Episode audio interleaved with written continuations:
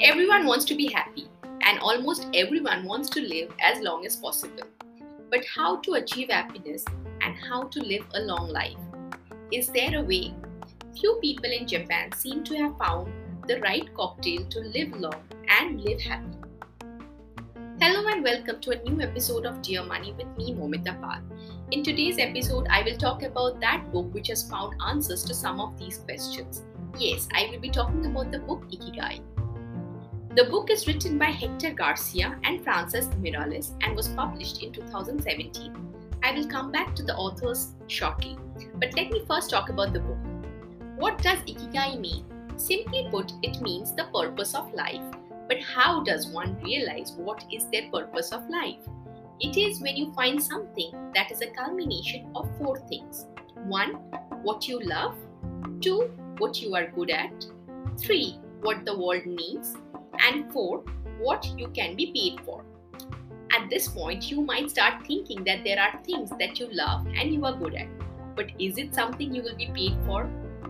It is a simple concept but quite difficult to find. But there is a place in Japan called Okimi where people have found the answers. This village is located in the north of Okinawa, an island of Japan. Okinawa holds the Guinness World Record of longevity for every 1 lakh inhabitants, Okinawa has 68 centenarians. Now, coming back to the authors, Hector lives in Japan and married to a woman from Okinawa. Francis is from Barcelona and he had gone to Japan to find documentation for his new novel. They met each other through a common set of friends. Hector's father in law tipped them to write about the villages of Okimi, and that is how the book was born. What do the villagers of Okimi do differently? There are three things which stand out. One, keep moving. Sitting for more than half an hour can lower the metabolism rate by 90%. And if a person sits for another one and a half hours, then good cholesterol drops by 20%. Most of the people here start their day with some basic exercises, but it is the movement throughout the day that matters. The villagers do not go to the gym. Rather, there is purposeful movement all throughout the day, like gardening, meeting up with friends, helping others in the field, or helping each other in construction activities. They also believe in eating healthy and eating less. The villagers stop eating when they are 80% full. The diet is simple and is mostly a rainbow diet with a variety of vegetables. The staple grain consumed here is rice. The villagers eat very little or almost no sugar. If they want to have sugar, they have sugar cane. And the consumption of salt is also very less. The villagers also believe in a very strong community life.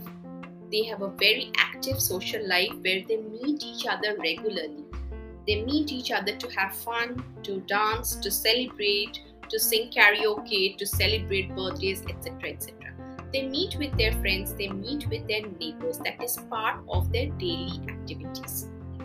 This book is an inspiration to me. It inspires me to take care of myself. The book has dedicated one chapter to the various form of exercises practiced in the villages.